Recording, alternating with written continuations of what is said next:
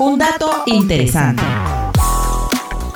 Cuando Alejandro, el obispo de Alejandría, enfermó de muerte, todos daban por sentado que Atanasio sería su sucesor.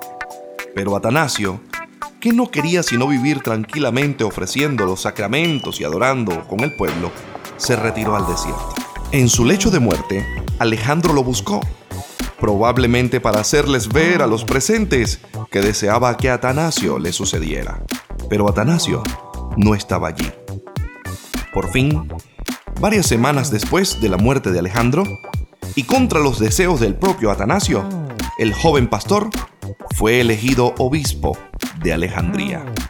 Era el año 328 y ese mismo año el emperador Constantino levantó la sentencia de exilio contra Arrio.